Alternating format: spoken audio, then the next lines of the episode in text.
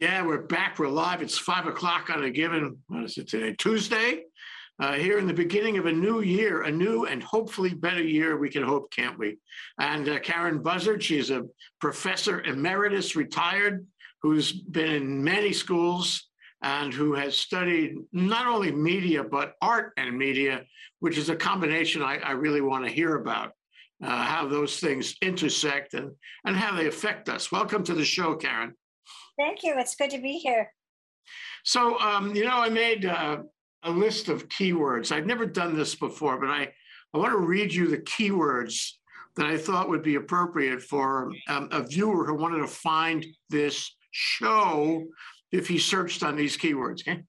Um, Joe Biden, Kamala Harris, popularity, Karen Buzzard, there's a good one. Um, communications, media, ratings, that means TV ratings, public opinion, reporting, journalism, politics, politicization, COVID, pandemic, Afghanistan, that relates to his popularity, Build Back Better, the same thing, voting rights, Joe Manchin, Kyrsten Sinema, Democratic Party, Republican Party, Congress, and filibuster. That really defines the little world we're going to talk about, it doesn't it? You know, it does. so, you know, we agreed that we were going to talk about um, how the media uh, on this show, this brand new show called On the Media, um, how the media is affecting his decline in popularity. Can you talk about that? Yes, actually, um, I there's been a couple of major studies that have come out recently because I think Biden himself is worried about his decline in popularity. Uh, but both uh, the Washington Post uh, conducted a study where they used a computer analysis to review like 200,000 news articles. And these were news articles on TV, cable, um, newspapers, you know, all the different media. And to conclude the question, was he getting more negative news coverage than uh, Trump? And they concluded that he was during the same time period. So, um, but of course, his, uh, the news, one of the other factors that's important, I think, is the outlet that it's on. If you look at um, Fox News or one of the conservative outlets, his coverage is, according to what their research, 79% found uh, was negative of his coverage. And the key things they tend to focus on on these negative coverages is uh, immigration and his executive orders. So there's a kind of theory out there right now, um, which is called uh, Great Migration Theory. And Fox News covers anything that seems to fit into that theory. And that theory is uh, great. The, the white people are being replaced by um, you know minorities basically that they're becoming less uh, in the majority. So basically any story that kind of feeds into that narrative of this um, kind of replacement theory um, is being picked up by fox and and presented as you know related to biden. The second one is i think is interesting is pew itself pew research center did a study basically, they fo- focused on a couple of issues that I think were interesting. One was the framing of the news. They found that Biden, most of the news was framed around his policies. So it was kind of policy oriented, whereas with Trump, it was focused around his personality or leadership skills. So um, they had different focuses, or they do have different focuses. If you think about what Trump was up to last time or last um, during his first year as president, there was a lot of coverage of uh, Russia, Russian uh, kind of spies in the election. Uh, so, and also a lot of coverage about the media, calling the media um, fake news. Uh, he basically had eliminated a lot of, he ended up eliminating a lot of the traditional news sources to focus on Fox News commentators, that kind of thing. So, um, the framing of the news is very different, I think. And a second thing I think was important is who they use as sources, according to Pew. The sources for um, the more liberal news tends to be people from the administration, Biden, experts, um, such as journalists um, and academics, that kind of thing. Whereas under the conservative news, the experts tend to be other commentators. So I Hmm. think both of those kind of have an impact on, um, you know, that what we're seeing as negative coverage of Biden right now. Well, let me, let me throw some thoughts at you. Um, seems to me, I was telling you before the uh, show began that during the Lingle administration here in Hawaii, she had two terms. Um, she, I, guess she was popular enough to win the second term, but she was not popular among the Democratic Party because she was Republican and proud of it. Uh, it was a different time and a different Republican Party, by the way. Um, in any event, um, they criticized her in the press mercilessly for the eight years that she served, in, in my opinion. Um, now she's gone, and Neil Abercrombie was elected governor, um, and the press attacked him in the same way they had attacked her. It was um, kind of a culture of attack. Uh, and you know, let's let's sell some raw meat on this. Let's excite and titillate our readers and viewers to always keep them interested about how this governor is doing a bad job. And um, they just kept on going. And they criticized uh, Abercrombie in the same way, even though he was a Democrat and arguably closer to the people. I, that, that may be a debatable point. Um, in any event, I, sus- I suggest to you, Karen, that what happened here in Trump was the, the press, however they operate, and we should talk about that, um, was criticizing Trump and now Trump is gone. He's you know he's off the air for most most purposes, um, and we have Biden instead. And the press needs something to excite and titillate their viewers and readers and the public.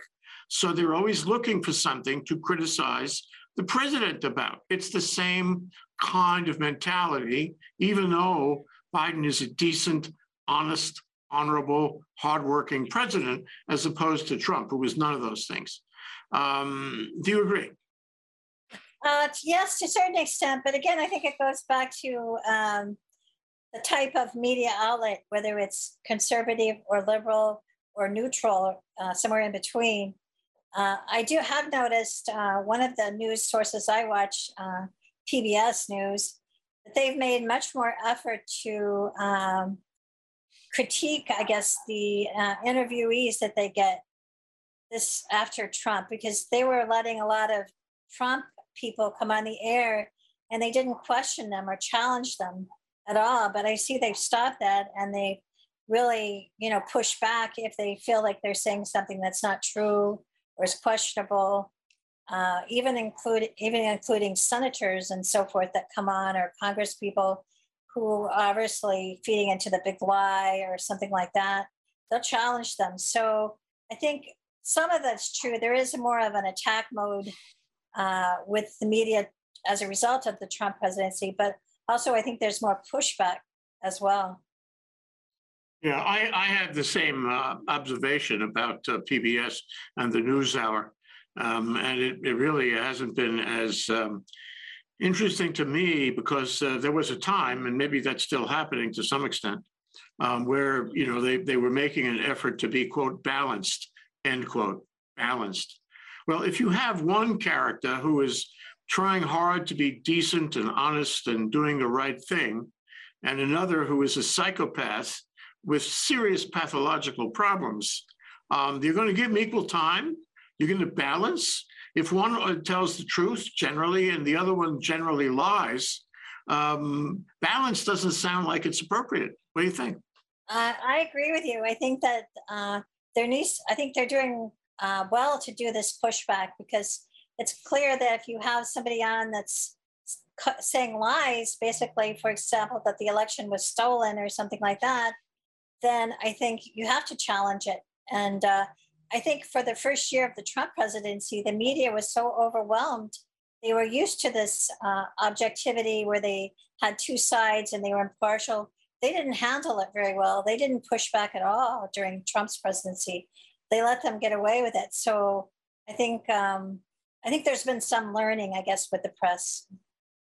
Know, digging inside the press for a moment, you know, I remember here in Hawaii, we had a we had a, a scandal, if you will, with the with the Kamehameha schools back in the '90s, and uh, there was a an event that took place at the Pacific Club. It was, and um, you know, some some people spoke about it, and I was sitting next to a reporter for uh, let's say one of the dailies. Actually, there was only one daily. No, there were two dailies at the time, too. So I'm not telling you which one it was.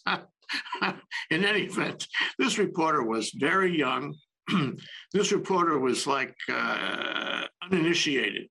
Um, and um, she was uh, writing notes and everything about what happened. And I was sitting a few feet away and she made her story and uh, and I read the story the next day and it was nothing like what happened. And I said to myself, you know, I've always assumed that when they make the notes and they sit there and listen and write it out so carefully and use all their brain cells to report to us about what happened, this was an extraordinary experience to see what happened and then see the story and and and find that it it, didn't re- reflect what happened. And so I, I began to take a, another look, you know, at the press. I'm saying it's, it's only flesh and blood. It's only people. And sometimes they're really uninitiated. They don't know what's going on. They're young. They, they may not have a lot of training. Uh, they may not have a, that, the kind of acuity that you need to actually see things and interpret and report on things. And so when the decision is made in a given newsroom about what the priorities are, what's important, and what's not important? And what story do we you know do we do and how do we look at it? Um, i always think of that day and, and that incident and, i'm really not sure that i'm getting the, the right skinny. Uh, am, am i right about this? Uh, i think yes i think learning to um, to kind of see what you're writing about because if you're not informed on the topic or even how to write a story um, then it does, uh, you know, and also your worldview. Maybe you see it, uh, you know, as we're seeing now with the two different worldviews. Uh, one worldview is completely different than the other worldviews, apparently. So um, yes, I think that's true. Part of uh, I think journalism is also just uh, sourcing your material so that you have uh, you're sure that you have uh, correctly, you know, made the right assumptions. Yeah, well, I, I worry about it because uh, it certainly uh, it sounds different, feels different than Walter Cronkite used to feel for me. I I, I just generally believed him. Uh, he was the news. Um, and and by the way, in those days, during the news program that you watched, there were no commercials. It was just the news. The commercials were at other times on the dial. And so now what we have is the news and they could tell you that the, the skies are falling. And then you have a soap commercial. And you say to yourself, wait a minute, they're telling me that this soap is good, but the sky is falling. Uh, what's the priority there? What do I take away, you know, in, in my mind? How do I process all this with the soap and the sky is falling? Um, and, and, then, of course, um, you know, you do have you do have the profit motive It's so clear and the notion of um, fair journalism seems to be, in large part, especially on the conservative side, out the window. Um, the, the idea is we are going to keep you excited. We are going to engage with our base, with Trump's base, and we don't care if it's true or not. Alternate facts are just fine with us because it sells the soap. Um, it, it, all seems like a mess, doesn't it? It does. I think um, one of the major issues was letting Rupert Murdoch into the country. Know, he's Australian, letting him uh, have the citizenship to own a media outlet in the US. I think Fox News is really a huge issue. I know uh, myself growing up in Missouri in the Midwest, uh, every television in Missouri seems like they're watching Fox News all day. And I think uh, I wouldn't even call it a news outlet, really, if you go by traditional ideas of what news is, because uh, it's all uh, basically uh, opinion and distorted opinion at that. Well, we have one host on Think Tech who has a the firm belief, and you can hear him anytime because he's he's on a couple times a week. Um, and he, and uh, what he says is it's, it's all opinion now, or worse than that, it's fact and opinion all mixed up. Um, and they don't tell you when they're doing fact and when they're doing opinion. Uh, they don't check the facts. And matter of fact, sometimes the press, may I say this, the press lies. Unlike on Fox, it lies. They'll say one thing privately vis-à-vis the insurrection and their communications with Trump during during that day, January 6th, a year ago. Um, and then they'll report something completely different, as if again there were two realities. Um, so you know you you have a you have a serious problem about this between fact and opinion and lies, and then of course there's you know the question of the First Amendment. Uh, can you stop them? Can you fix this up? I mean, Twitter knows what to do. They they took Ma- Marjorie Taylor Greene off. You know, she's disqualified, although she still has an account as a congressperson. Um, but you know what I'm saying is, uh, how can you fix a situation where the press has devolved into mm, rampant opinion or worse? We know, uh, one, I think a key issue is to revive the fairness doctrine, which if you recall, Ronald Reagan did away with it. At the time, there was a lot of controversy and there was uh, threats they were going to make it into a law, which they never did. But the fairness doctrine said you have to present equal time to both sides. You can't be on the air and just be a propaganda network, as Fox is, I think. Um, but if there was a way to revive uh, the fairness doctrine, I think that would uh, go a long way toward, you know, making sure at least both sides are presented. Well, let me ask you a hard question, which I've been thinking about, and this this young fellow I mentioned has been thinking about. Um, he says the only way that we can fix this is by government intervention somehow. The uh, Federal Communications, um, some federal agency would actually vet what is being said somehow. Um, I don't know how you would do that, but I'm Well, wondering what you. the, the fairness doctrine was a um, was from the FCC. It was a rule that they all had to follow. All the news at that time.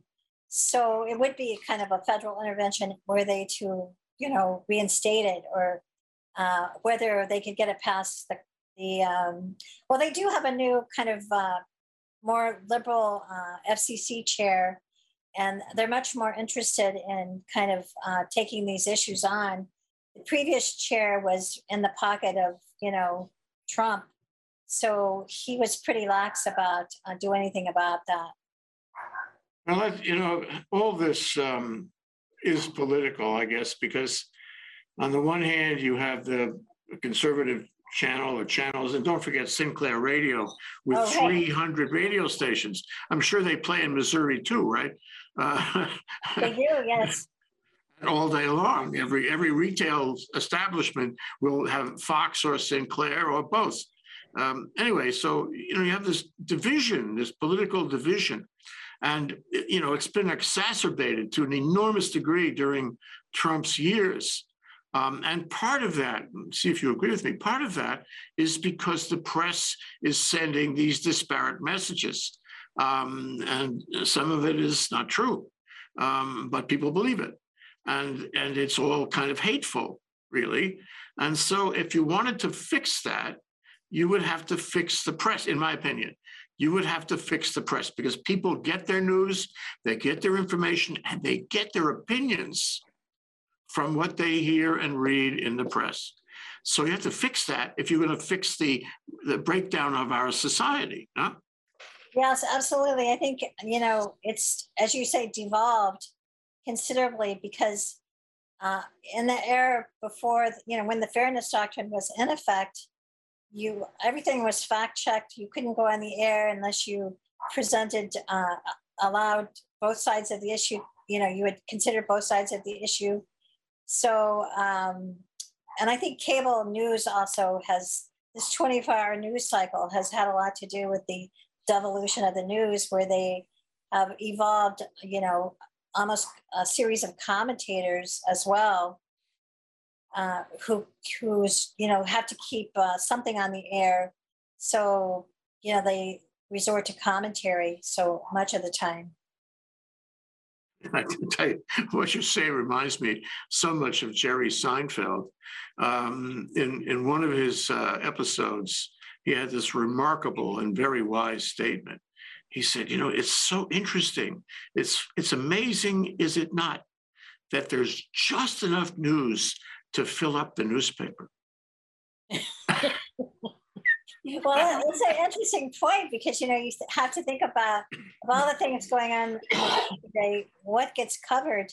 And usually there are like five main stories every day, you know. Um, you get the vaccine coverage, you get the, um, you know, stories about uh, uh, the attempt to pass legislation, you know, uh, uh, Build Back Better.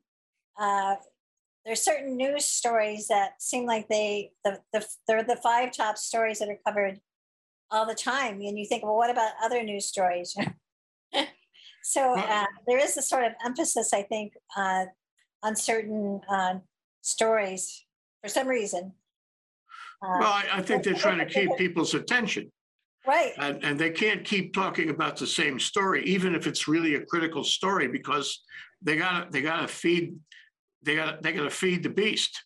They got to come up with Right. something new on every day. No, they have to feed the beast right so you know right now if it you know we have covid i guess kind of feeding the beast right now the covid stories yeah. So th- uh, th- uh, this is this is troubling because um, I don't I don't feel that there's um, an, an orderly rotation of stories.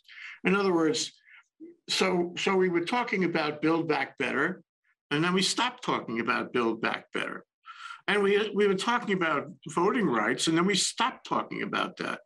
But we have to feed the beast, so we talk about other things and we focus on the other things. And what happened to Build Back Better? Hey, what happened to climate change? That, you know, which is the biggest story in our lifetime, really. absolutely yes So, I mean, who's making these decisions? Is it Rupert Murdoch? Uh, I do think uh, on the Fox News channel that he has a huge influence uh, on what's covered. You know, I think, you know, as they say that their focus is completely different than what's on the liberal news channels, and they're focusing much more, 78% is negative on Biden. So uh, they're trying to feed the beast by covering every negative angle on what's going on. And as they say, they're trying to feed into this uh, idea that uh, white people are being replaced. So uh, a lot of their focus is on finding stories that feed that emphasis. Well, you know, that's that's a big problem, not only for Biden, but from any legitimate po- politician. If the press is going to let him have it on every story and then linger around like on Afghanistan and, you know, sort of write him off on that. Oh, that was bad, terrible, bad. the result is that his reputation will be, is being tarnished on a regular basis. Um, Well, that's and- true. I think that's true, unfortunately. Uh, you know, to a certain extent, it does stick. You know, you throw enough, uh, you know, negative stuff at somebody, some of it will stick. So, in your mind's eye, Karen, what would you do if I made you the queen of the universe? and and forget the First Amendment for a moment. Um, and uh, and if I ask you, you know, how do we how do we go back to um, you know the the old time reporters, uh, the old time way of reporting, the old time system of informing the government in a fair minded, balanced way, or at least mostly fair minded and balanced way, without allowing propaganda in the door. Um, how do we do that? Because I don't think it's limited to the US, it's all around the world. I mean, we haven't even started this discussion because, you know, there's social media um, and there's all this information flowing at us all day long. Uh, I don't know about you, but I get 500 emails every day and I my thumb is is raw from deleting them, but to keep coming. And so you know, I have to. I, I wish I could find a little cocoon, like a, a Walden pond, where I would only allow legitimate news in, and I would sit there and think about it. But it's hard to do that. How would you, as the queen, fix this? Well, I think the first thing I would do is get a, uh, get the FCC uh, to function uh, and to uh, actually and reinstate some of the rules that existed back when there was more uh, fair journalism. I mean, I think uh, to a certain extent, both sides.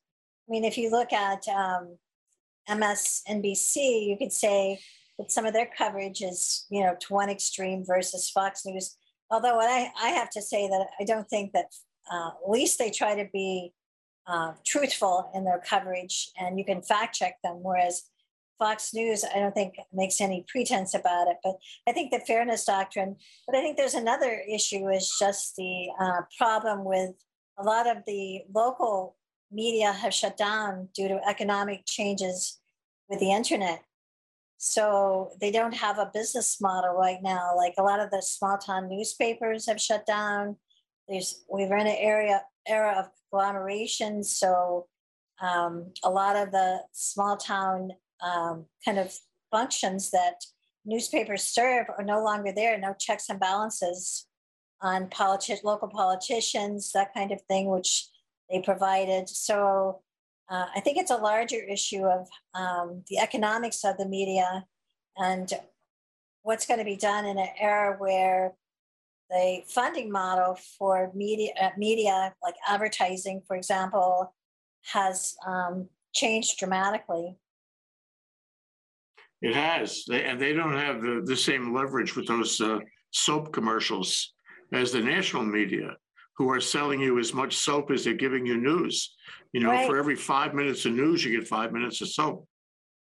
Right. And even in the newspapers, you know, you used to be able to put ads in, one ads, that kind of thing, advertisements.